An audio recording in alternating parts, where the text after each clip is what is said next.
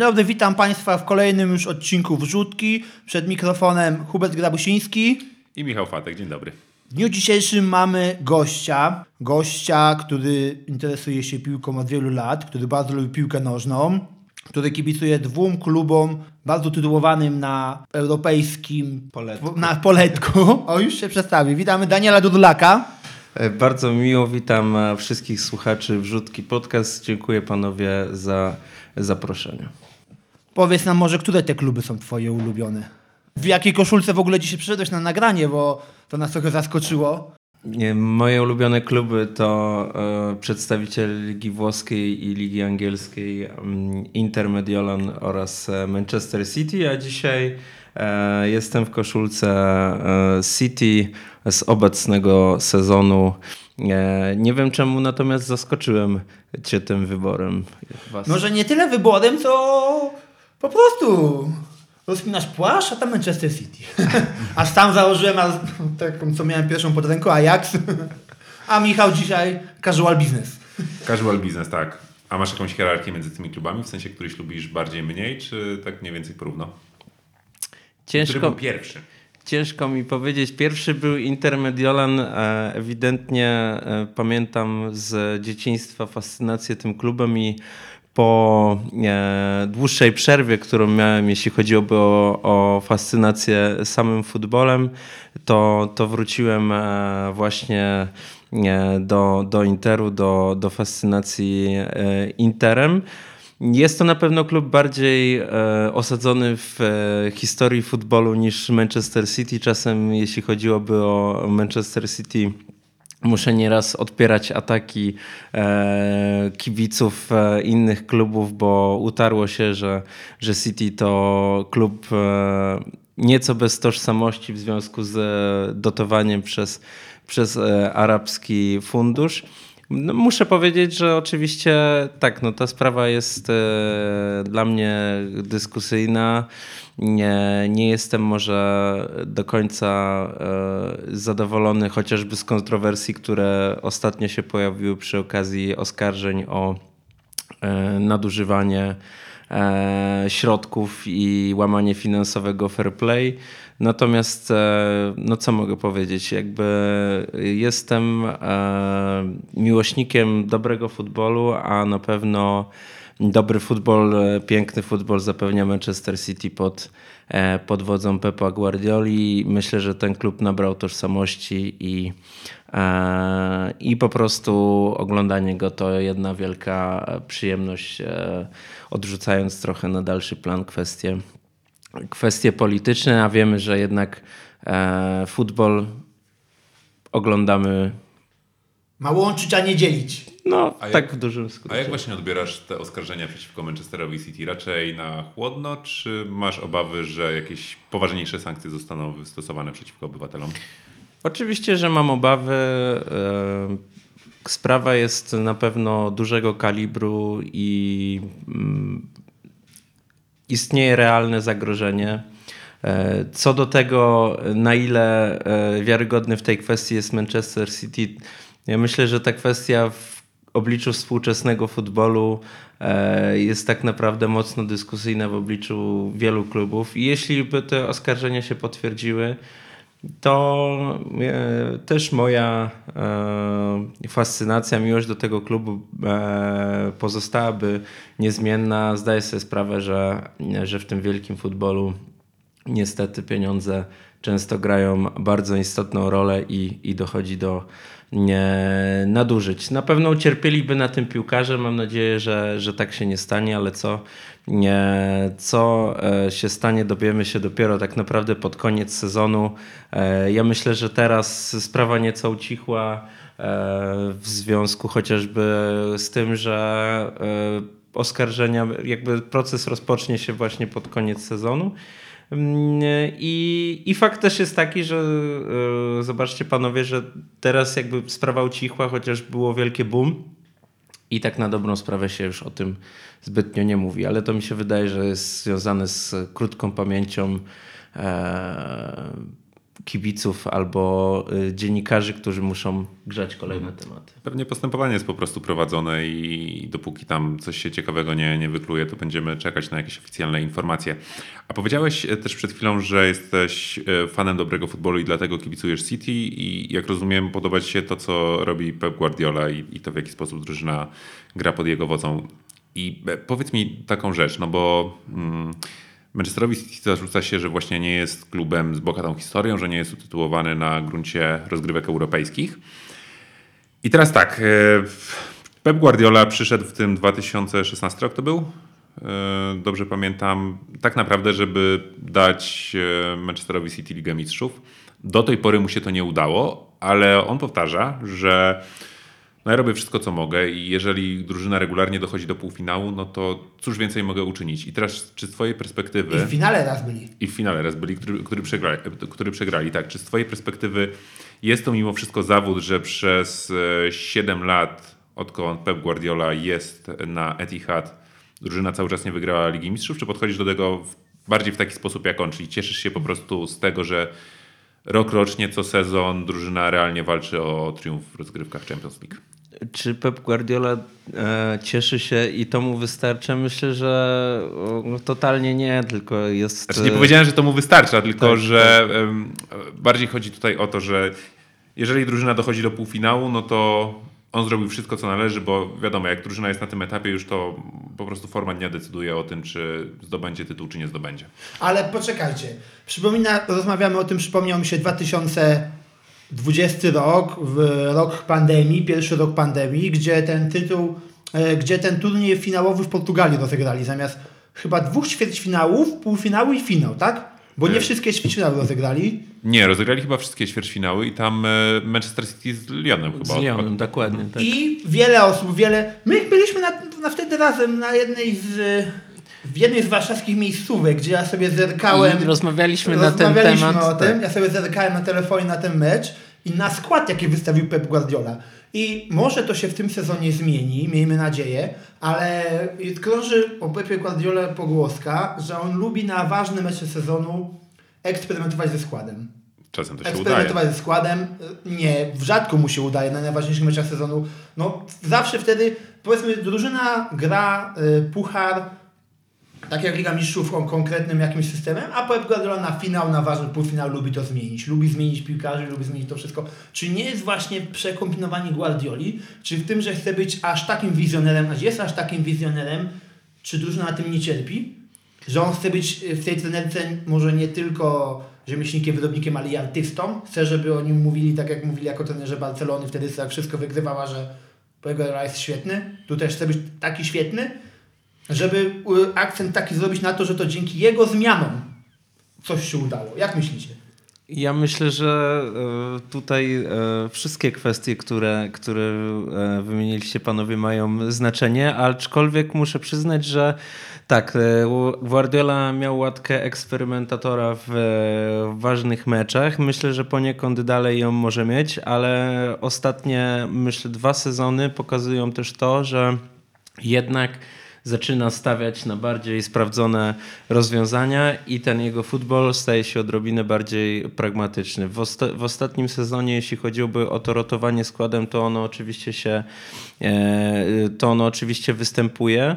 Natomiast e, myślę, że chociażby ze względu na to, że doszli nowi zawodnicy, którzy się aklimatyzują, typu e, Erling Haaland, Jack Blish jest już drugi sezon, ale właśnie tak jak w przypadku wielu piłkarzy w tym drugim sezonie jego forma eksplodowała. Także wydaje mi się, że, że to może się trochę zmieniać. Guardiola też mimo wszystko przez to, nie, przez jego sposób gry jest w pewien sposób charakterystyczny i pomimo, tych, pomimo tego rotowania składem przeciwnicy też e, wiedzą już czasem jak do City podejść. Także wydaje mi się, że, że teraz mocniej skupia się na maksymalnym wykorzystaniu potencjału e, graczy i nie e, modyfikuje mocno formacji. Ostatnio na przykład pojawiła się modyfikacja przed meczem z Lipsk, gdzie, gdzie Haaland był tak naprawdę wystawiony na szpicy, a e, zamiast zwyczajowo skrzydłowych w osobie Grilisza czy Mareza pojawiło się tak naprawdę e, czterech pomocników za nim. No i jak, e, jak, jak się okazuje, tutaj ten eksperyment się powiódł.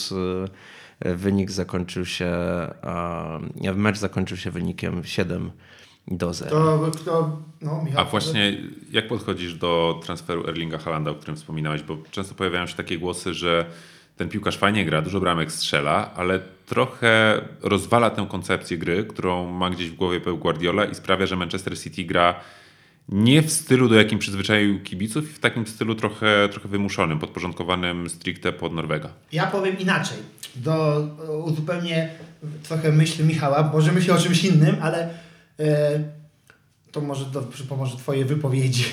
Dobrze. Erling Haaland strzela wiele bramek, ale Manchester City bez Erlinga Halanda strzelał taką samą liczbę bramek.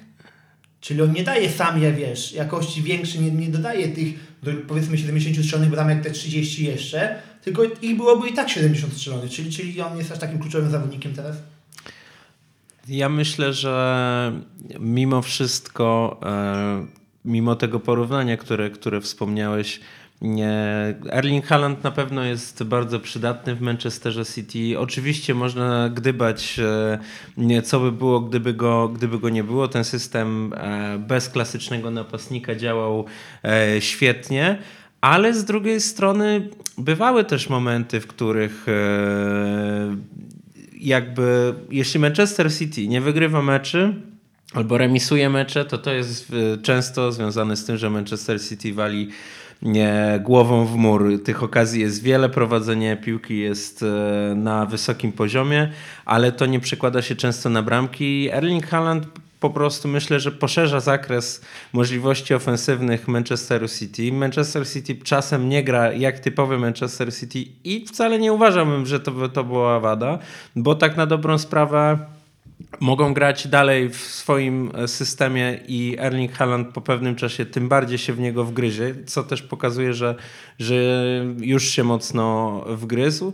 I e, zawsze mieć taką postać do tego, żeby e, wsadzić przysłowiowo tą piłkę głową, nogą, e, piętką w, e, w, decydujących momentach albo wykorzystując po prostu groźne sytuacje, to, to mieć takiego lisa pola karnego to myślę, że jest e, duży plus i Haland też się wyróżnia tym na tle tych klasycznych dziewiątek. Zresztą pamiętam, że jeden z waszych odcinków był, był poświęcony tym klasycznym e, dziewiątkom, że fakt, we współczesnym futbolu myślę mm, grają coraz to mniejszą rolę, ale z, i, i ten element zaskoczenia bez tych napastników jest, jest naprawdę groźny, ale z drugiej strony jeśli ten napastnik jednocześnie Potrafi e, być mega szybki, mega zwrotny, potrafi grać kombinacyjnie. E, to chociażby tak jak e, przykład Roberta Lewandowskiego w ostatnich latach. Jakby ten, jego eksplozja talentu też się związała z tym, że on po prostu zaczął być bardziej utalentowanym piłkarzem, to myślę, że wtedy to jest taki trochę czynnik X, że oczywiście, że to jest pewnego, w pewien sposób typowe. Kiedy masz klasyczną dziewiątkę, to wiesz, że będziesz chciał ją wykorzystywać. No ale z drugiej strony to też daje możliwości gry kombinacyjnej. Jeśli ci napastnicy się, się do tego dostosują, to myślę, że to potrafi e, przynosić niesamowicie groźne efekty pod bramką przeciwnika. Wspomniałeś o Robercie Lewandowskim. Wspomnieliśmy o Erlingu Halandzie. Robert Lewandowski gra w pewnym niemieckim klubie Bayern Monachium i z tym klubem właśnie się spotyka w ćwierćfinale Manchester City. Prawdopodobnie to jest spotkanie dwóch największych walców na ten moment w piłce nożnej. Jak myślisz, Michał? No zdecydowanie. Mm, co do Bayernu Monachium miałbym pewne wątpliwości, że to jest aż taki walec w tym momencie. Ofensywna siła jest ogromna. Ile mają strzelonych bramek. On owszem mają jakieś, jakieś błędy, głupie błędy w obronie. Często się zdarzają. Nie ma Neuera, który połamał nogę ale jeśli chodzi o potencjał ofensywny, jeszcze zapomniałem o Napoli. Napoli, Manchester City, Arsenal, Bayern. Piątkę zamyka moim zdaniem United. Jeśli chodzi o... Potencjał ofensywny na ten moment w europejskich top 5 ligach. I wielu, wiele osób twierdzi, że to będzie przedwczesny finał. I, i, I jak myślicie, że ze swoim byłym klubem Guardiola sobie da radę? Inaczej. Bayern jest e, na pewno mocny, jeżeli chodzi o Ligę Mistrzów, co pokazało, pokazał choćby dwumecz z PSG w jednej ósmej. Które się starało w rewanżu, naprawdę tak. się starało, to, to nie było słabe PSG. Natomiast jeżeli zobaczymy na sytuację ligową Bayernu w tym sezonie, no to ona jest diametralnie różna od tego, co było w ostatnich latach, bo ten sezon może być pierwszym od ilu 10-11, kiedy Bayern faktycznie tego mistrzostwa nie zdobędzie. E, w ostatniej kolejce przegrywając z Bayerem Leverkusen na Bayerna stracił pozycję lidera po przerwie reprezentacyjnej od razu zespół czeka Der Klassiker z Borussią Dortmund, która lideruje w tym momencie tabeli. Więc to pokazuje, że tak naprawdę ten Bayern w tym roku taki silny nie jest, ale niewątpliwie mecz z Manchesterem City to będzie hit tej jednej ósmej mm, finału, e, jednej e, ćwierćfinałów Ligi Mistrzów i, i tutaj na pewno to są chyba dwie drużyny, które są w tym momencie głównymi faworytami do wygrania tych rozgrywek i, i masz rację, to jest trochę przedwczesny finał. Ale Bayern mówi, że nie jest taki silny, bo przyzwyczaił nas do tego, że demoluje tą ligę niemiecką. Że przejeżdża się po niej właśnie jak ten walec, jak bawarski walec wjeżdża i rozjeżdża. Ale nawet ten sezon, Bayern w tym sezonie przegrał tylko trzy mecze, co Barcelona też przegrała niewiele, Napoli też niewiele, wszyscy to po, prze, wszyscy liderzy przegrywają mało. Bayern strzelił ogromną liczbę bramek, 72. Bayern nie traci bramek. Stracił tylko 27 ale z drugiej strony mówi się o kłótniach w drużynie. Miller ma się nie dogadywać z Nagelsmannem. Transfer Sadio Mane nieudany. Zgasł. I mi się wydaje, że Sadio Mane tak. to jest postacią tragiczną tego sezonu, ponieważ nikt na tym, na tym transferze nie zyskał. Hmm. Ani Bayern, ani Sadio Mane, ani Liverpool, który sprzedał go za niebagatelne pieniądze. I mówi się też dużo o tym, że transfer Jean Cancelo ze sportowego punktu widzenia to jest jedno, ale z psychologicznego drugie, no bo też podobno Portugalczyk nie dogaduje się z Nagelsmannem, zresztą w ostatnich tygodniach stracił miejsce w wyjściowej 11. Więc to pokazuje, że drużyna od środka trochę staje się znowu takim FC Hollywood, co w ostatnich latach Wydawało się, że Bayern od tego odszedł po tym, jak kariery pokończyli Ribery i Robben, ale chyba widzimy powrót do tego. No i ten mecz City, ja powiem tak, według mnie City jest faworytem w meczu i chyba awansuje, chociaż z perspektywy kibica Realu z kolei wolałbym, żeby Bayern awansował, bo uważam, że w ewentualnym półfinale, jeżeli Realowi udałoby się wyeliminować Chelsea, większe szanse na powodzenie królewscy mieliby właśnie z Bawarczykami. A dlaczego tak e, sądzisz? Borling Haaland, strasznie się go obawiam i jak sobie przypominam dwumecz z City w zeszłym sezonie w półfinale i te okazje Grealisha tam w końcówce, no to jeżeli City by miało napastnika wtedy e, takiego jak Erling Haaland, no to powinno było tak naprawdę wygrać tamten dwumecz. I teraz Chelsea jeżeli... też powin, powinno wygrać, to Hmm. Real pokonał wszystkich najlepszych tamtej ligi edycji. Tak, no doskonale pamiętam ten wieczór, bo to był jeden z bardziej traumatycznych wieczorów tamtego roku dla mnie. Natomiast e, jeśli chodziłoby o, o predykcję przed samym meczem, no muszę powiedzieć tak, no ja uważam, że Bayern jest niesamowicie groźny, ma swoje problemy. Nie, tylko, że ewidentnie chyba dla mnie taką dojmującą rzeczą w tym sezonie jest mimo wszystko to, że każda z drużyn, która, która jest w tym gronie, ma swoje problemy. Oczywiście są faworyci mocniejsi, faworyci teoretycznie e, słabsi, ale, ale czy to Bayern, czy City, czy Real, nie, tak na dobrą sprawę mieszają mecze świetne z meczami przeciętnymi. Rewelacją sezonu w tym momencie jest e, Napoli. E, ale oczywiście przez ten syndrom e, drugiego miejsca, które, które dla Napoli zawsze było charakterystyczne w lidze włoskiej, to, e, to tak na dobrą sprawę mimo wszystko czujemy, że tam może się ten mechanizm zaciąć i poza tym jednak wejście na, na tą, do tej ścisłej czołówki europejskiej to będzie myślę prawdziwy sprawdzian dla, dla Napoli. A słuchajcie, bo Napoli gra po raz pierwszy w ćwierćfinale Ligi Mistrzów, czy generalnie tych najważniejszych rozgrywek europejskich, bo to dotyczy też e, poprzednika Ligi Mistrzów, e, czyli te, Pucharu tego Europy? Pucharu Europy. I powiedzcie mi, czy według Was to będzie przewaga Napoli, że podejdą do tych rozgrywek, do tych ćwierćfinałów tak na pełnym entuzjazmie i bez żadnego takiego ciężaru, bagażu historycznego? Czy też e, dojdzie do głosu brak doświadczenia tej drużyny? I już w tym e, półfinale, który przypomnijmy, grają z Milanem, drużyną drugą najbardziej. Ćwierćfinale ćwierćfinale, drugą najbardziej utytułowaną drużyną w historii Ligi Mistrzów, czy, czy po prostu nie, nie spalą się psychicznie i nie dojadą na ten dwumecz? Każdy inny wynik niż pewny awans Napoli będę uważał, uważał za niespodziankę. Biorąc pod uwagę to, jak gra Milan po przerwie na Mundial, gra bardzo nerwowo, gra są zapane mecze. Nawet zwycięstwa są takie wydrapane, nie są jakimiś pewnymi zwycięstwami, więc każdy inny wynik niż pewny awans Napoli będę uważał za wielką niespodziankę. Ale tak jak mówisz, Napoli może się spalić tym wszystkim, bo Milan może, Napoli musi.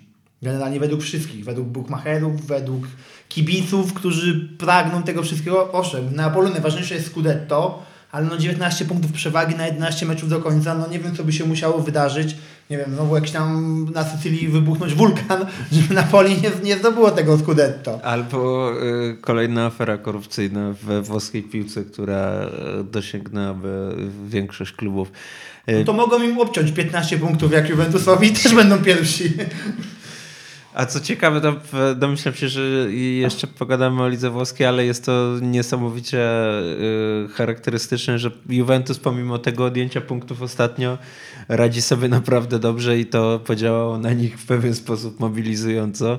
Natomiast myślę, że y, tak, no tutaj ewidentnie Napoli musi, Milan może, Milan gra w tym momencie średnio i, i tak od tak na dobrą sprawę października już 2022, to, to ta forma jest ewidentnie nie dołująca, aczkolwiek no oczywiście tutaj nie, nie ma co yy, skreślać zespołu z Mediolanu, no bo tutaj mamy dwa mecze, poza tym właśnie Charakterystyczne jest to, że, że ci konkurenci z Ligi Włoskiej potrafią się niejednokrotnie sami zaskakiwać i i faworyci.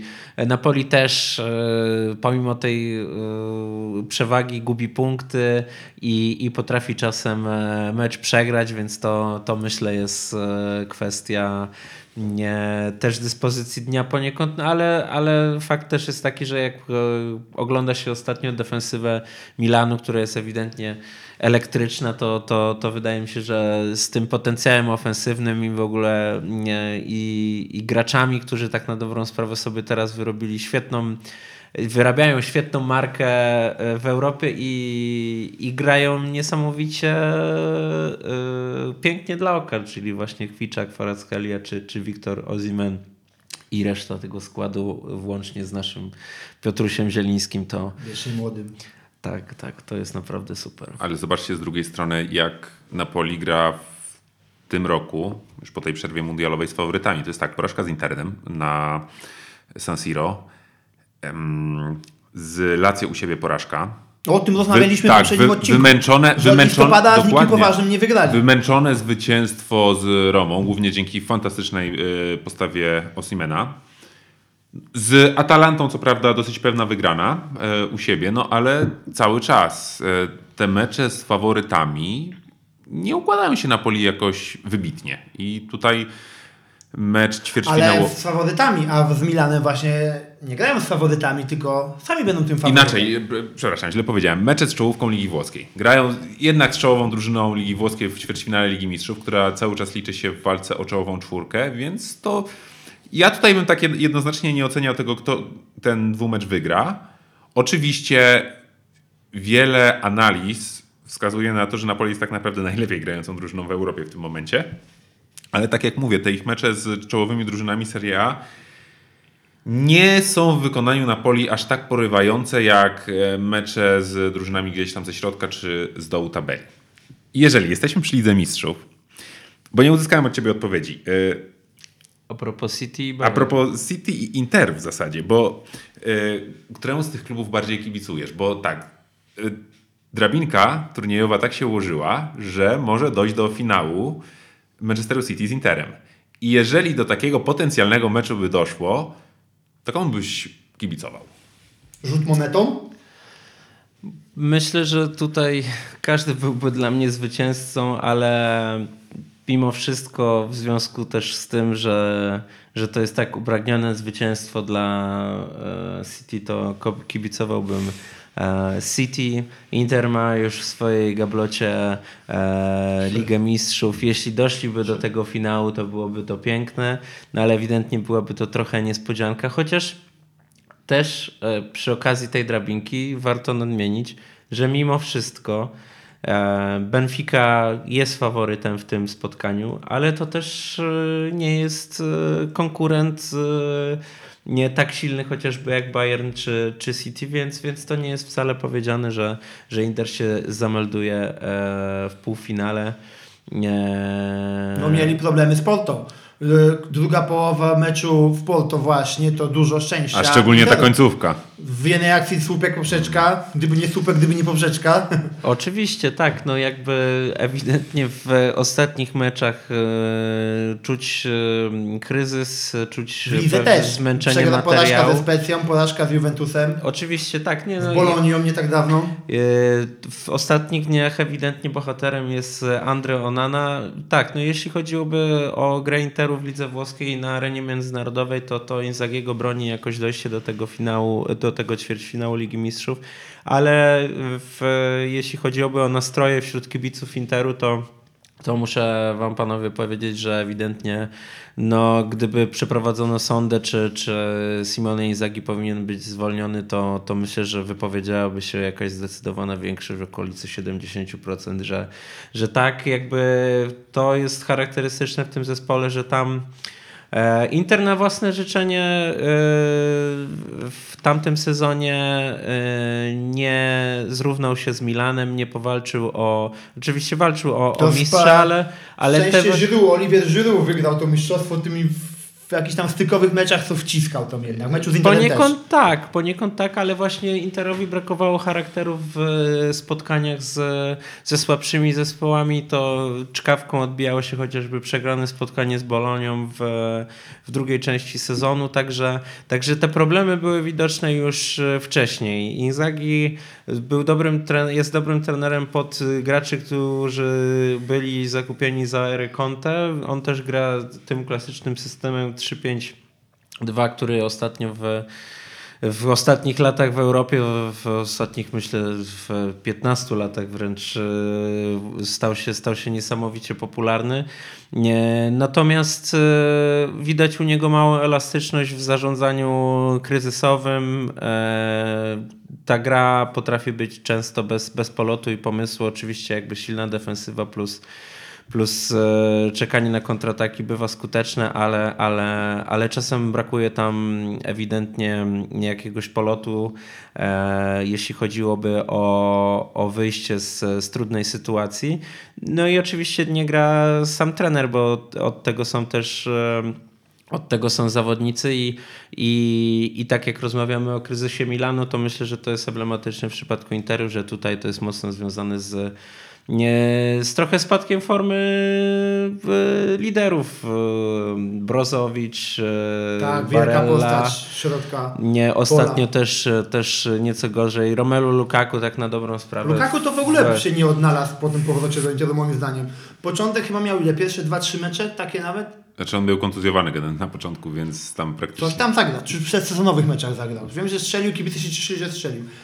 Znaczy, Wracając... ogólnie to tylko właśnie dokończę, że Lukaku e, wydaje mi się, że jest takim graczem, który ewidentnie e, odżył za ery Conte, ale on e, tak na dobrą sprawę w przekroju swojej kariery niejednokrotnie miał transfery do, do lepszych klubów i to bardzo, bardzo drogie transfery.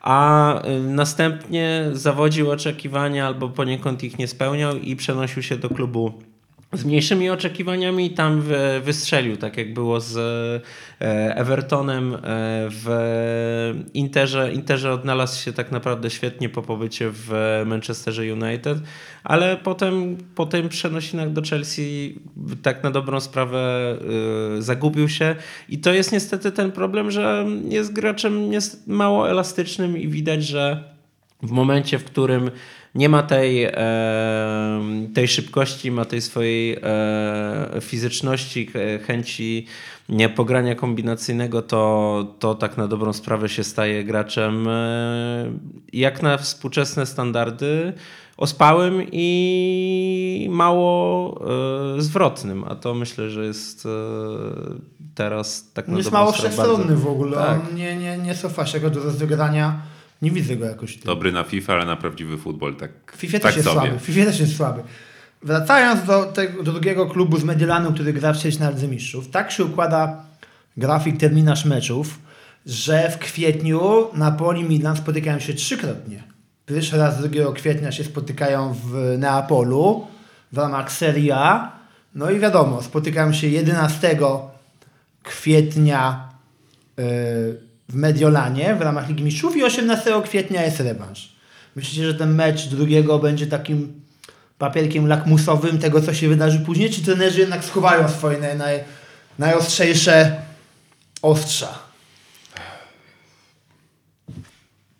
Ja myślę, że w tym pierwszym meczu Napoli może, mając w pamięci przewagę, e, tak naprawdę zagrać na pół i trochę e, uśpić oczekiwania kibiców, ale z drugiej strony psychologiczna przewaga w postaci wygranej też, też, też daje dużo, więc ja myślę, że mimo wszystko będą tam e, zostawiać e, wiele potu piłkarze na tym boisku. Myślę, że po prostu Napoli może nieco bardziej eksperymentować ze składem, bo oszczędzając po prostu em, najlepszych zawodników. Słuchajcie, teraz przed nami ten weekend, w tym tygodniu nadchodzącym reprezentacyjna przerwa. Pierwsza od Mistrzostw Świata, gdzie no, praktycznie od świąt Premier League, a już zaraz po nowym roku wszystkie inne ligi startowały. I dobrze wiecie, że, że różne przetasowania są w trakcie tej reprezentacyjnej. Co się może wydarzyć? Kluby mogą wrócić odmienione, piłkarze też, w obie strony. Ja to przed przerwą reprezentacyjną zawsze chciałbym pokazać taki obrazek mem, który jest e, takimi starszymi paniami, które udzielają wywiadu i tak przerwa reprezentacyjna, na co to komu potrzebne. Strasznie tego nie lubię. No to jest co prawda dobry czas na to, żeby odpocząć od futbolu, ale od dawna mam takie przekonanie, że futbol reprezentacyjny należy trochę zreformować, bo te mecze eliminacyjne do mm, wielkich turniejów, do Mistrzostw Świata, do Mistrzostw Europy, teraz doszła Liga Narodów, są trochę tak naprawdę, jest ich przesyt, ich- jest ich za dużo.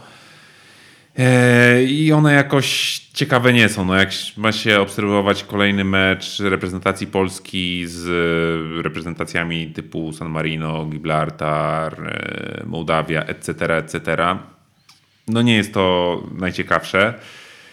Ale E- narodowy na mecz z Albanią praktycznie wyprzedany. Tak, tak. Wyprzedany. No niewątpliwie dla dużej, sporej części kibiców ym, przerwa reprezentacyjna to jest święto i ten moment, kiedy mogą faktycznie do piłki przysiąść, no ale ja mam takie wrażenie, że no nie lubię, nie lubię, nie będę ukrywał. To pod względem kibicowskim. Ale wróćmy do względu nie niedzielnych kibiców, którymi nie jesteśmy, ale zapraszamy słuchaczy wszystkich, nawet takich do słuchania. Chodzi mi bardziej o to, jak bardzo przerwa reprezentacyjna potrafi odmienić kluby, piłkarzy. Gdzie rozmawialiśmy dzisiaj nawet o Milanie, który po przerwie na mundial no, wrócił no, w fatalnej formie. Aczkolwiek też trzeba przyznać, że przerwa na mundial wielu klubom em, nieco pomieszała szyki. A kto właśnie zyskał na tej przerwie? Nikt. Niektórzy tylko utrzymali formę, a nikt nie miał tego klubu, który by wystrzelił. Borussia Dortmund. Po mundialu wystrzeliła? Przed Tak. mundialem? Ale to nie wiem, czy to jest dobry przykład, bo Borussia jest na tyle silnym klubem na tle ligi niemieckiej, że ona do tego swojego drugiego miejsca nie wiem, czy nie dobiłaby tak czy siak, bo nie zawsze dobijają do drugiego miejsca. Atletico Madryt. Też zawsze w czołówce Manchester jest. United. A Manchester United tak. Grali United, ta, tak. ale to w jaki Racja. sposób grali przed przerwą na mundial, a w jaki sposób grają już w nowym roku, no to te drużyny widać zdecydowany progres. No w szczególności w przypadku Atletico, który teraz po prostu z drużyny na jesieni, której nie dało się oglądać, teraz jest jedną z fajniejszych ekip do oglądania i kibicowania To jest ciekawe. Joao Felix hamultowy?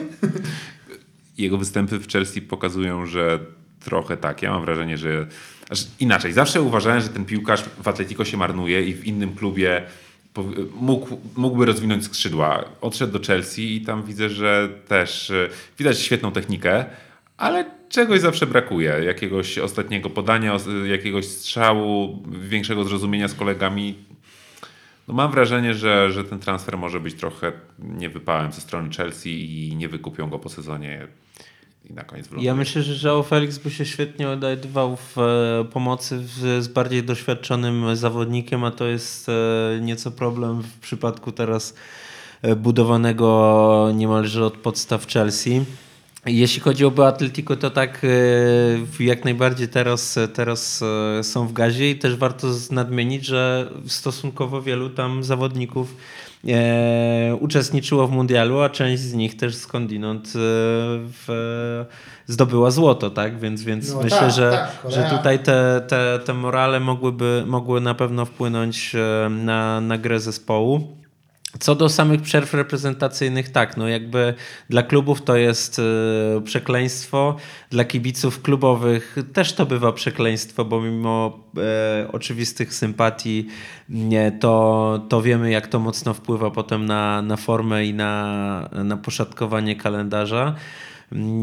Myślę, że e, obecna przerwa reprezentacyjna e, może poniekąd wpłynąć, aczkolwiek w kontekście tego, co się zadziało po mundialu i jak on był intensywny i w jakiej był porze, to myślę, że zawodnicy wrócą z dużą motywacją, żeby w końcówce sezonu yy, spróbować złapać zwyżkę formy. A właśnie co do tego, kto może formę stracić, też nawiązując do Manchester City, o którym rozmawialiśmy, z, ze zgrupowania reprezentacji Norwegii wyjechał z kontuzją Erling Haaland.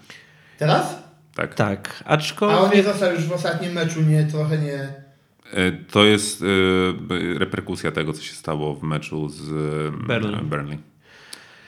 Tak, natomiast z tego, co, z tego, co udało mi się ustalić, to, to nie jest to groźna kontuzja, to jest tak na dobrą sprawę nie, pewnego rodzaju prewencja. Kontuzja pachwiny no, raczej nie należy do kontuzji na tyle intensywnej, żeby wyłączyła gracza z E, gry na, na wiele tygodni. Ja myślę, że e, człowiek, e, który jak sam żartuje, nie budzi się z hymnem Ligi Mistrzów na, na ustach, będzie w pełni gotowy na spotkanie z Bayernem.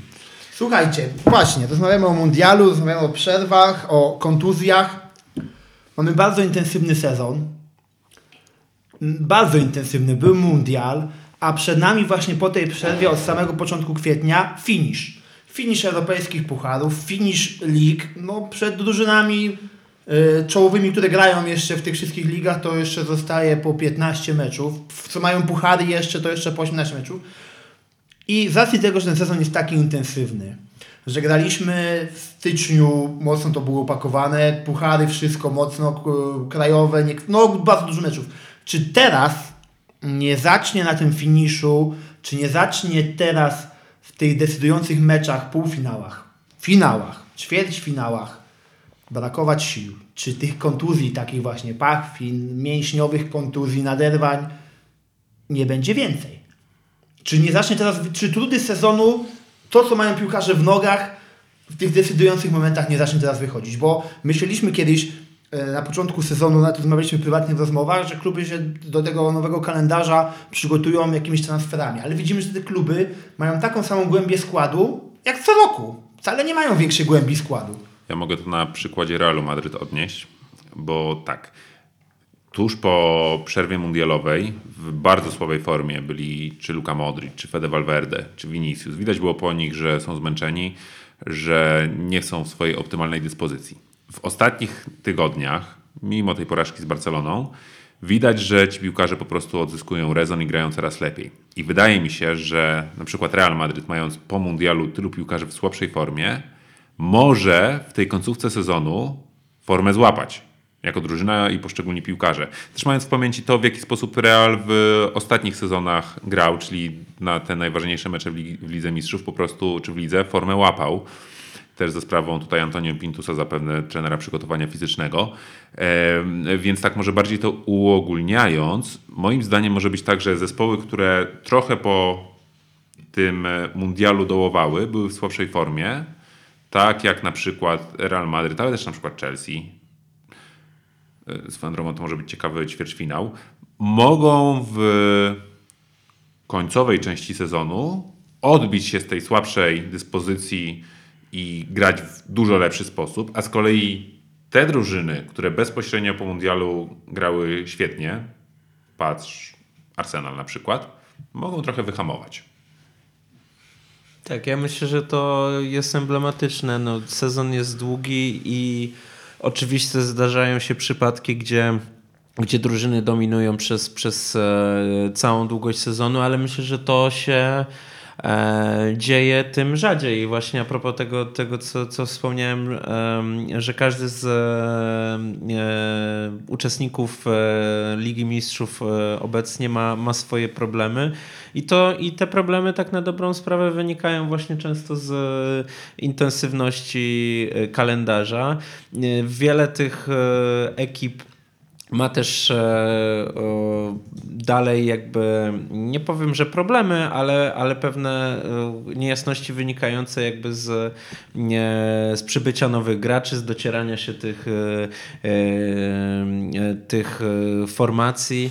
Także mm, myślę, że część zespołów, tak jak Michał właśnie wspomniałeś, która, która po mundialu dołowała albo, albo miała e, spadek formy, może ewidentnie tą formę odzyskać. Drużyna bez problemów w ćwierćfinale Ligi Mistrzów? Benfica Lizbona. Przegrali w tym sezonie tylko jeden mecz. Mają bezpieczną przewagę w lidze. Dominowali tak samo w lidze w grupie. Dobrze sobie nie dominowali, ale sobie dobrze dawali radę. E, pewnie przeszli jedną ósmą. Mogą sprawić niespodziankę. Tak, myślę, że mogą. No, nie byłbym. E, Przecież nie wiem, czy to będzie niespodzianka, jak Benfica Orlando. To nie będzie niespodzianka. To z... będzie. W, w ogóle te pary są takie bardzo uczciwe. Jakie jest Wasze zdanie na ten temat? Ja uważam, że to jest jedno z lepszych losowań od x lat. Znaczy, uważam, że e, te, te pary są uczciwe, natomiast e, oczywistym jest e, to, że ta pierwsza część drabinki, a druga część drabinki to jest jednak różnica. Z, z tego, co udało mi się ustalić z rozmów z zaprzyjaźnionymi fanami futbolu, to usłyszałem taki pogląd, że dla e, postronnego obserwatora e, Ligi Mistrzów, który po prostu ceni sobie dobry futbol, to to losowanie jest e, świetne, bo tutaj e, grają drużyny na podobnym poziomie i pomimo tego, że w tym, tych półfinałach też potem może zajść dysproporcja, to, to te e, mecze są mimo wszystko trudne do przewidzenia. Oczywiście są pewni e, faworyci, tak jak Benfica, tak jak e, Napoli. E, w parze Real Chelsea też Real jest jak najbardziej faworytem. W parze City Bayern mm, powiedzmy, że City, ale ciężko. Myślę, że to jest para najtrudniejsza do, do wytypowania. To te mecze są równe i, i myślę, że że może to losowanie się ewidentnie podobać.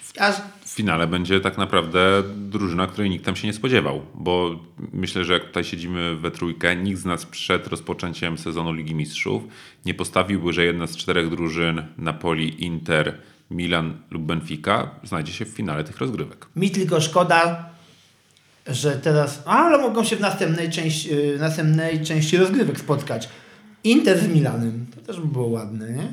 W półfinale o finalu Ligi Mistrzów po to tych latach skąd, na salony. Skądinąd yy, w nawiązaniu do klasycznego meczu Ligi Mistrzów, bo taki finał się już odbył w yy, momencie, w którym e, Milan skądinąd grał potem z Juventusem w finale i to była 2003 rok. I tak, tak, ewidentnie. Rui Costa opierający się o Matraciego, tak? Tak, tak, tak, tak.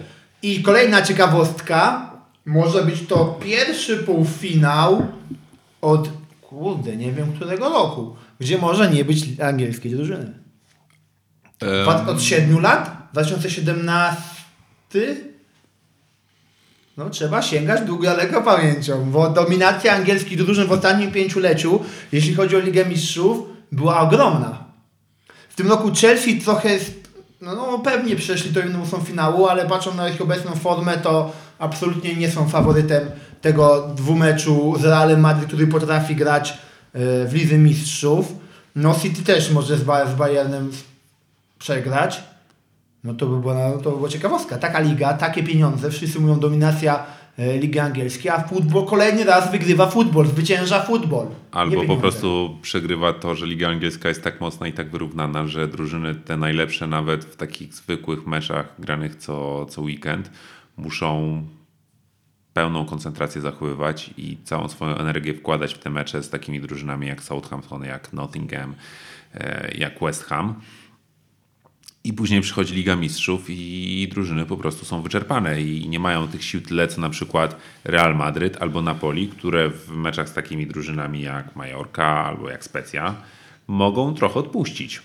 No i tak i nie. Realowi parę razy powinna noga na właśnie... By gorszych drużynach. Dlatego, że odpuszcza, dlatego, że odpuszcza, bo e, jakby Real grał na Ale to w tamtym momencie no to... też odpuszczał, jak jeszcze ścigał Barcelonę, teraz już ja myślę, że Ja myślę, że e, może nie wprost, ale piłkarze podświadomie, e, takich drużyny jak właśnie Real Madryt w meczach z Majorką, w meczach z Realem Valladolid, w meczach z Kadyksem, trochę odpuszczają. Podświadomie, nie mówię, że to jest założone, że wychodzimy na ten mecz i odpuszczamy, tylko no też e, taki Luka Modric, Toni Kroos, e, oni zdają sobie sprawę, że mają swoje lata i tymi siłami muszą dysponować w określony sposób, czyli nie mogą A z grać... Barceloną przegrali teraz. Nie z Barceloną przegrali, ale w ogóle mecz był bardzo dobry do oglądania i, i mi się szczerze mówiąc podobał. Jeszcze jeden grają. Mam nadzieję, że Barcelona wygra. Zobaczymy. Tak, ja myślę, że też e, to, to może mieć ewidentnie swój wpływ. A propos tego scenariusza, którego powiedziałeś o angielskich zespołach, tak, jak najbardziej, no to może się, to może się zdarzyć. Jakby to jest, to jest Liga Mistrzów. Tutaj e, myślę, że sporo zależy od dyspozycji e, w danym okresie sezonu, bo też jest to dla mnie charakterystyczne. No ja, w, tak jak wspominałem, tam ten e, mecz, dwumecz z City nie w Lidze Mistrzów przeżyłem, ale naprawdę wielkie szapoba dla Realu Madryt, który zdobył w tamtym sezonie Ligę Mistrzów, bo zrobił to w stylu niesamowitym, ale też było to charakterystyczne, że właśnie ta końcówka sezonu tra, trafiliśmy na ten moment, kiedy e, ta podstawowa jedenastka była złożona z graczy, która która ewidentnie jest e, jakościowa, tam e, nie było tych problemów kadrowych, a wydaje mi się, że w przypadku Realu Madryt, jeśli natrafi się na, na gorszy moment, to, to tam może być problem z głębią składu. Dobrze, dobrze pamiętałem, w 2017 roku ostatni raz w półfinałach nie było ligi, e, drużyny angielskiej. E, dobrze pamiętam, że wtedy półfinały to były Real z Bayernem i Juventus. Monaco odpadło, co Glik jeszcze grał. Mhm. I, i, I Juventus z Monaco? Tak. No tu patrzę, patrzę. Jeszcze inne, no. Bo później był Tottenham z Liverpoolem. Mhm. Ja się, ja się tutaj e, zgodzę z Danielem co do tej głębi składu Realu, bo trochę jej brakuje, w szczególności na pozycji dziewiątki. Benzema Właśnie, w tym Benzema sezonie nie dojeżdża. Nie dojeżdża, nie dojeżdża trochę w tym sezonie, to prawda, no bo te rozgrywki w jego wykonaniu są po prostu przeplatane kontuzjami i, i cały czas e, albo leczy kontuzję, albo wraca do formy. I to u niego widać, że on gra w taki sam sposób jak zwykle, czyli widać w niego, że dobrze się porusza, że ustawia się tam, gdzie trzeba, że chce podać czy strzelić tam, gdzie chce, tam, gdzie e, dana akcja tego wymaga, ale brakuje dokładności. To zagra metr e, za daleko, to zagra metr za blisko, to się spóźni pół sekundy. Widać po prostu, że nie czuje piłki tak, jakby grał w normalnym tempie, grał co tydzień i nie był trapiony tymi kontuzjami. Ale to jest nie tylko jego przypadłość. Vinicius też nie przypomina siebie zeszłego sezonu ma dobre akcje, ma przebłyski, ale uważam, że to, iż bardzo, dynam- bardzo emocjonalnie podchodzi do meczu, do tego, jak go inni prowokują, czy nie prowokują, w ogóle tego wszystkiego wpływa na jego grę. To ja mam... Gorzej gra, gorzej gra niż moim zdaniem, gdybym miał chłodną głowę, ugrał było Czy mi się więcej. wydaje obecnie, że Vinicius jest najlepszym graczem Realu Madryt w tym sezonie. Znaczy, Ja dziwi mnie to, co Hubert e, powiedziałeś, bo uważam, że Vinicius w tym sezonie gra jeszcze lepiej niż w zeszłym. Oczywiście zgadzam się z tym, że ma problemy z presją, której e, Ale nie, nie, wytrzymuje chodzi mi o to, że się- Natomiast mógłby jeszcze więcej z siebie dać, gdyby mieli emocjonalnie. sama gra moim zdaniem wygląda w jego wykonaniu lepiej niż w, zes- w zeszłych e, rozgrywkach. Yy, to zresztą widać po statystykach i tym chociażby jak się zaprezentował przecież w ćwierć w 1-8 Ligi Mistrzów z Liverpoolem. Oba, me, oba e, mecze w jego wykonaniu, zarówno ten na Anfield, jak i rewanż na Santiago Bernabeu były kapitalne i, i to był tak naprawdę najlepszy zawodnik e, Realu w obu tych spotkaniach, obok może Edera Militao, e, który zagrał kapitalne zawody i obok Luki Modricza, który również rozgrywał świetne spotkania przeciwko The Reds. Może, Ale może... to jest w ogóle moim zdaniem bardzo problematyczne. Przepraszam, że ci wejdę słowo, że powiedziałeś właśnie e, o Militao, o Modriciu i nie każda z e, tych postaci reprezentuje mm, i inną, e, inną e, część składu, tak obrona, pomoc, e, atak i to są postaci, które ewidentnie potrafią na siebie wziąć odpowiedzialność w tych, w tych kluczowych meczach. No to jest ważne i pewnie ja mam wrażenie, że każdy, kto trafia do Realu, to nagle mu się jakaś coś w głowie przestawia i potrafi w ważnych meczach wziąć na siebie odpowiedzialność. Nawet Kamavinga, muszę go pochwalić. Trochę tam narzekałem na niego, że nie podobał mi się jego sposób gry, ale ostatnio gra trochę więcej, ładnie się rusza po tym boisku. Jest potencjał. Zawodnik, który gra, mam wrażenie, bez presji. On, Tak, czy, to jest, czy, to, czy to jest mecz ligowy z Elche, czy to jest e, starcie w Lidze Mistrzów z Liverpoolem, to gra w taki sam sposób. W ogóle nie przejmuje się, kto po drugiej stronie boiska wybiega. Wracając do tego, co mówiłem o tym Viniciusie, to w tym roku Vinicius w tym sezonie bardzo polaryzuje kibiców. Nie można by być wobec niego obojętnym. No i może dlatego, że tak negatywnie trochę o tym jego postępowaniu myślę, to Tak, umniejszam to- jego dokonaniom na boisku. Może ja emocjonalnie podszedłem do Viniciusa. Czy ja muszę go bronić? Ja muszę go bronić. ocenić. Oczywiście e, te, te jego zachowania wobec sędziów. e, A ciągłe Robertowi kartki wy- dają za to czerwone. Wymachiwanie rękoma O, nie jest profesjonalne z jego strony, no ale e, postaw się w jego miejscu. To jest młody zawodnik jeszcze. Um, Ale tak naprawdę do niego koledzy dziecko. z drużyny podchodzą i mówią przestań gadać. Tak, ale Starsi- on wydorośleje i, i przestanie. Natomiast to Czy w jaki sposób da wiesz, wydorośleć? no jeżeli e, w Madrycie widzi wywieszone mm, jakieś okropne hasła w ogóle przez kibiców Atletico e, przeci- przeciwko sobie, jeżeli na każdym stadionie, na który jeździ, spotyka się z rasistowskimi odzywkami, e, jeżeli w zawodnicy drużyn przeciwnych faulują go w taki sposób, przecież ten faul w mm, meczu z. Walencją, kto e, teraz e, nie pomnę już kto, kto go wtedy sfaulował, e, ale no, no to było coś strasznego. Michał. Vinicius jest najczęściej faulowanym zawodnikiem w lidze i dlatego no, w takim wieku, w jakim on jest, po prostu może coś się w głowie Michał. przestawić i może zachowywać się w taki sposób, jak się zachowuje, ale zgodzę się z tobą, że to nie jest profesjonalne i bardzo dobrze, że starsi zawodnicy z drużyny starają się go trochę naprostować i ja nie mam w ogóle wątpliwości, że e, czy jeszcze w tym sezonie, czy w następnym ten zawodnik dojrzeje i będzie zupełnie inaczej zachowywał się na boisku niż robi to teraz. Michał, wiesz dlaczego kibice wywieszają na niego rzeczy i mówią do niego rzeczy? Bo go to rusza. Gdyby patrzył się na to, odwrócił i poszedł, to by przestali to robić. Ale oni wiedzą, że go to uruchamia. Przeciwnicy wiedzą, że mogą go łatwo uruchomić. I to robią, bo Vinicius skupiony to Vinicius nie do zatrzymania. A Vinicius zdenerwowany, pełnia błędy, nie, robi, nie gra tak jak trzeba. A kibice też chcą go wyprowadzić z równowagi.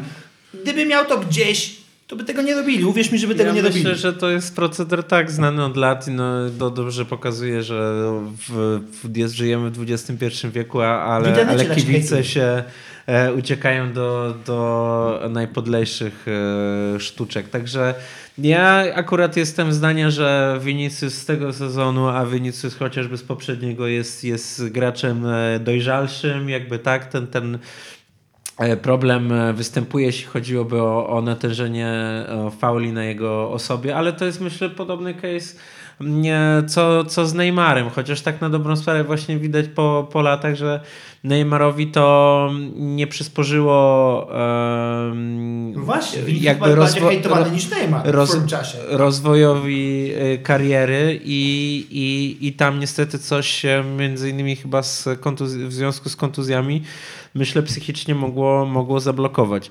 Także ja wierzę, że, że ten gracz w kolejnych sezonach będzie pokazywał jeszcze więcej i, i myślę, że, że ta sytuacja się ustabilizuje. To też tak, taka kwestia. No, my będziemy obserwować, jak ci, gracze, jak ci gracze dorastają. Tak na dobrą sprawę jest to niesamowite, e, w jakim są e, prime, choćby teraz, czy Vinicius, czy Mbappe, czy, czy Haaland. Tak? E, Ciekawe, wyobrażacie sobie w ogóle Viniciusa gdzieś indziej? Ciekawe, ja tak sobie, jak sobie teraz powiedziałeś e, o prime Viniciusa, Halanda i Mbappé, to sobie zacząłem wyobrażać tych zawodników w jednej drużynie tworzących linię ataku. Ale to jest. Yy... Choć myślę, że to nie wiem, czy nawet nie mogło, nie okazałoby się zbyt problematyczne. Chociaż. Kto by po prawej no, stronie zagrał? Nie miałby kto Halan na 9, a Mbappé Nie, no musieliby się Mbappé i Vinicius wymieniać tak naprawdę. No, mhm. Oni lubią z lewej strony. Mbappé też nie jest taką klasyczną dziewiątką. On lubi ze skrzydła schodzić. Tak. Mhm. Zresztą przecież miał pretensje do Galtiera w tym tak, sezonie, tak. że wystawiał na dziewiątce. Tak, tak, a on woli schodzić ze skrzydła. Ciekawy jestem y, tych wszystkich, właśnie, rozmawiamy o tych trzech bardzo perspektywicznych młodych piłkarzach, y, gwiazd, nawet w tym młodym wieku, ledwo po 20 gwiazd, którzy dużo swój potencjał i duży ich potencjał, to jak grają, bazuje na ich warunkach fizycznym. Mam na ich warunkach fizycznych mam na myśli szybkość. Ciekawe, gdzie ewoluuje ich kariera, kiedy będą koło 30. Zobaczmy, e, Cristiano Ronaldo, wiadomo, 38-letni teraz gracz, ale potrafił się dostosować. Jak się skończyła jego szybkość, potrafił się dostosować na boisko. Messi tak samo, ze skrzydłowego przeszedł bardziej taka dziesiątko, dziewiątka. Też potrafi się dostosować. Ronaldo Ciekawe, został... czy oni wszyscy we trzech dadzą radę. Czy Vinicius też jest tak techniczny, tak dobry technicznie? Ronaldo to został tak naprawdę zmuszony do e, zmiany swojego stylu gry po tej kontuzji, której nabawił się. To był chyba mecz z Villarreal na, na wyjeździe, gdzie kolano po prostu poszło, no i siłą rzeczy musiał zacząć grać inaczej. Pytanie, czy Vinicius, Haaland i Mbappé będą, są aż tak techniczni. No oczywiście to są świetnie wyszkoleni technicznie zawodnicy. Czy taki pewnie nie, na taki, pewnie nie na takim poziomie, jak byli na przykład Ronaldinho, jak Messi, no ale cały czas to jest jednak najwyższa światowa półka. Więc jeżeli w pewnym momencie zabraknie walorów fizycznych, czy też te walory się w jakiś sposób obniżą, to jednak ta ich technika i pewnie doświadczenie, którego z latami gry nabiorą, będą procent, będzie procentowało i absolutnie oni się dostosują do tego, jak futbol będzie wyglądał za 5-10 lat i jak oni wtedy będą wyglądali pod kątem na przykład przygotowania fizycznego. Czy, czy będą potrafili nie być takimi lisami pola tak całości na bramki, bo teraz w tym momencie, no oprócz Viniciusa, który potrafi dograć, to zarówno Alan i Mbappe są takimi harpaganami na strzelanie bramek. Nie poda, Ko strzeli. Nie mają wielu Ale myślę, że Mbappé jest bardziej wielowymiarowym graczem niż Haaland. On, można by go um, sytuować pomiędzy pomocnikiem. On Messiemu nie chce podawać. No, bo przegrał z nim finał Mistrzostw Świata i dlatego. A Messi może, ma... Myślę, że te animozje na pewno jakoś tam tkwią w tych graczach, nawet jeśli o tym publicznie nie mówią. No zresztą byłoby to dziwne. No ciekawe właśnie. A gdzie, gdzie, gdzie w ogóle dojdą tej kariery, gdzie, gdzie, gdzie, gdzie czy się Madrytu, skończą, czy nie skończą. Do Madrytu wszyscy? E, wszyscy pewnie nie, ale jeden z dwójki Mbappé, Haaland pewnie w Madrycie wyląduje w swoim czasie. Haaland to już e, mówił o tym, że jeżeli Manchester City straci, nie, może nie tyle straci, co zostanie relegowany do niższej ligi z powodu tych finansowych domniemanych oszustw, to odejdzie. no każdy by wtedy odszedł. Który z tych zawodników typu właśnie Haaland, Grealish, e, Silva, De Bruyne, Rodri, kto, kto by tam chciał zostać? Ale słuchaj, kwest, chcieć zostać, a, ale to jest trochę a żeby ktoś go chciał i chciał mu płacić tyle pieniędzy, to jest też dwie różne rzeczy. Ja myślę, że też to może się ciekawie rozegrać, jeśli by doszło do takiego scenariusza, bo chociażby pamiętając tą degradację Juventusu, to to tam zostało trochę graczy z tego pierwszego szeregu. Fakt, też jest taki, że oczywiście no, y, ciężko porównywać y, w, przypadek Halanda, który, który przychodzi tutaj e, do City zdobywać bramki w, w hurtowych ilościach i, i pisać swoją historię na Nie przykład spodziewałem takim, się, że aż tak to będzie. na, z takim e, graczem chociażby jak Giorgio Chiellini, który nie, który był do Juventusu przywiązany e, od zawsze, to, to myślę, że to może wyglądać e, różnie w, w przypadku takiej sytuacji, ale myślę, że e, można byłoby liczyć na pewno na, na wielu graczy, którzy by z tym klubem zostali i, i mogliby pisać tą historię na nowo. Nawet w przypadku takiej sytuacji, no pamiętajmy, że i nawet w przypadku, kiedy Pep Guardiola by odszedł, to ja myślę, że e, tam bardzo dobrze funkcjonuje akademia, tam dobrze funkcjonuje e, myślenie perspektywiczne w tym klubie i, i to nie jest projekt rozpisany na kilka lat, tylko na, na najbliższe kilkadziesiąt, więc myślę, że że może się potoczyć to różnie. A propos graczy typu Bernardo Silva, czy Ilkay Gundogan, czy, e, czy co po niektórych, to, to też kwestia jest taka, że tam e, wielokrotnie pojawiają się pogłoski o transferach, bo E, bo ten klub też e, po, na tym polega, że on nie, nie znosi próżni. Nawet jeśli ci, ci zawodnicy się tam zakotwiczą, to, to ciągłe jest myślenie o tym, jak, jak budować konkurencyjność składu i stąd też pojawiają się decyzje dla niektórych kibiców niezrozumiałe, typu podziękowanie nie, Joao Cancelo, e, zrezygnowanie z Leroya Sané, e, tam, tam graczy To się... było super ruchem. Albo Ferran Torres, popchnięcie go Barcelonie.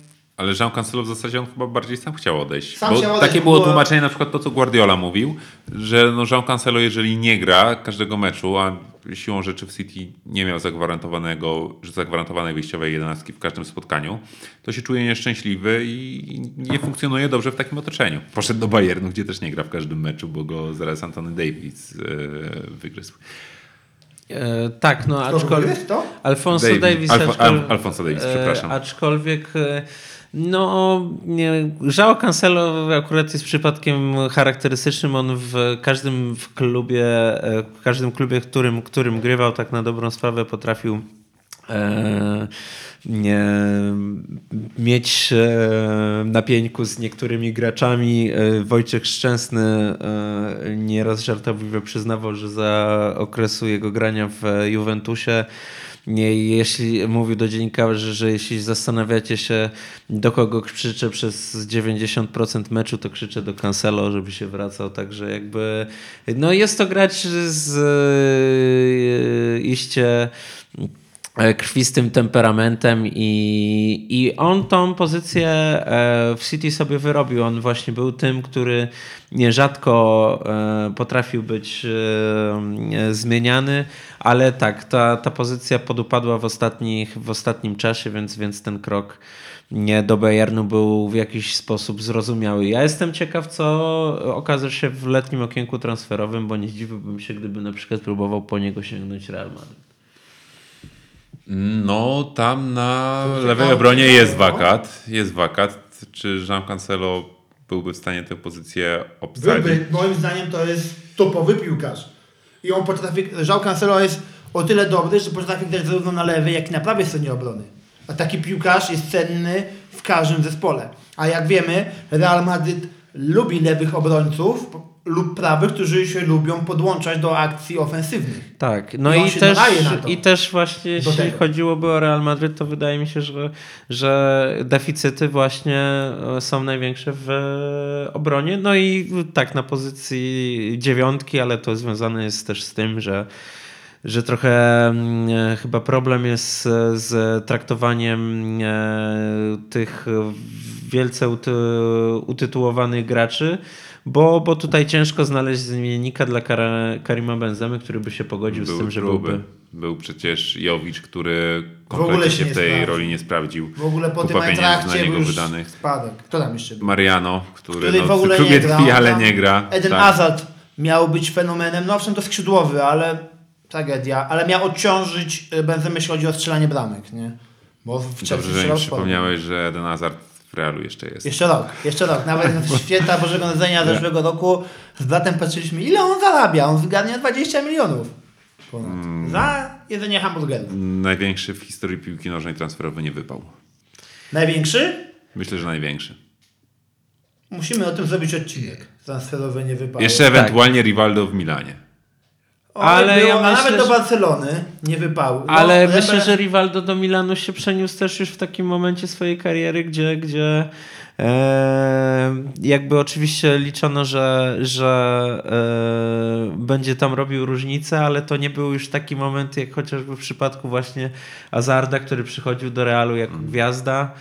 A, a tak, okazał się niestety transferowym e, niewypałem. Znaczy, dla mnie to e, jest e, kwestia w, ty, w tym nie przykra, bo akurat e, Azarda lubię i jestem też, e, lubię bardzo oglądać grę reprezentacji Belgii, skądinąd Wspomniałeś, że przyszedłem koszulce City, przyszedłem koszulce City z numerem 17, czyli Kevina De Bruyne, który, którego uważam za totalnego artystę futbolu, ale, ale e, fakt jest taki, że wydaje mi się, że tutaj bardzo e, dużo e, wyszło od samego Azarda, który nie, po prostu się nie przyłożył do tego, żeby być w formie fizycznej, psychicznej i e, pogodził się tak naprawdę z rolą e, Przegrywa. rezerw- rezerwowego. Że ko- nie rezerwowego, to nawet nie jest rezerwowym, że to po No prostu jakby był rezerwowym, to by Ancelotti na niego w jakimś meczu ustawiał, a ostatni...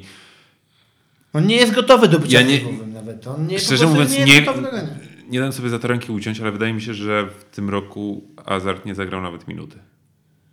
Kalendarzowym. Tak, w tym roku kalendarzowym po mundialu. To sprawdzimy następnym razem. Panowie, na sam koniec, bo mówiliśmy dużo o tej przeprezentacyjnej, wasze przewidywania. Polska, Albania, Czechy, Polska. Z Czechami przegramy, z Albanią wygramy. Czechami przegramy, z Albanią wygramy? Tak. A ty jak Daniel myślisz? No ja tutaj będę patriotą i, i wskażę wygraną w obu meczach. No, trzymam kciuki, e, chociaż fakt jest taki, że ten mecz z Czechami jest tutaj niebezpieczny w tym kontekście, że to pierwszy mecz Fernando e, Santosa w roli selekcjonera, także nie jest to trochę wielka niewiadoma, ale z drugiej strony też e, akurat myślę, że Czechy w tym momencie nie stanowią aż takiego zagrożenia. E, Na plus można e, wymienić nieobecność e, prawdopodobną Patryka Szyka, który jest w sumie teraz największą I Sołczek gwiazdą. jeszcze. I tak? Sołczek też nie będzie grał? Gra, nie będzie grał, mówię, że jak gwiazdą nie będzie. No to, no to a, ale będzie grał w tym spotkaniu. No jest powołany. Mhm. Kofal ma kontuzję, ale jest też powołany. No Szik, no Szik największa. No u teraz nas jest też trochę kontuzji, bo Bereszyński wypada. Em, wypa... Nie ma Modera, przecież nie ma Glika, nie ma Milika, nie ma... E, nie ma, nie ma... Nie Krychowiaka. E, No to na razie same wzmocnienia tak. powiedzieliśmy. Teoretycznie tak, teoretycznie nie. No, no, no zobaczymy, jak w szczególności ta linia obrony będzie e, ułożona bez Kamila Glika, który w ostatnich latach stanowił... Ale no, owszem ma ducha, ale no nie dojeżdża fizycznie, no nie dojeżdża, ale no, no nie wiem. No Być mnie może tak zagramy lub- na trójkę obrońców z Kiwiorem, Kaszem i Kasz się nie nadaje na bycie w trójce tylko. Na Mhm. Zobaczymy. wahadłowego się też, nadaje, Szyma, a też Szymański niestety z kontuzją szkoda, bo fenomenalna forma w Feyenoordzie. Tak, bramka na wagę zwycięstwa w meczu z Ajaxem na wyjeździe. Na remis, on na remis strzelił, na dwa Na remis, no tak, ale w, jakby Potem- 3-2 wygrał Feyenoord, więc miał duży udział w tym zwycięstwie. No ja powiem wam, grupa jest taka na Euro, że dla mnie każdy inny wynik niż zwycięstwo z każdą drużyną to, to będzie... Wstyd nie wyjść. Wstyd nie, wstyd nie wyjść. Truskawka na tordzie, czy tam wiśnia. Nie, no tak, no pe pewne obawy są. Ja myślę, że mamy teraz największy ból głowy, jeśli chodziłoby o obronę.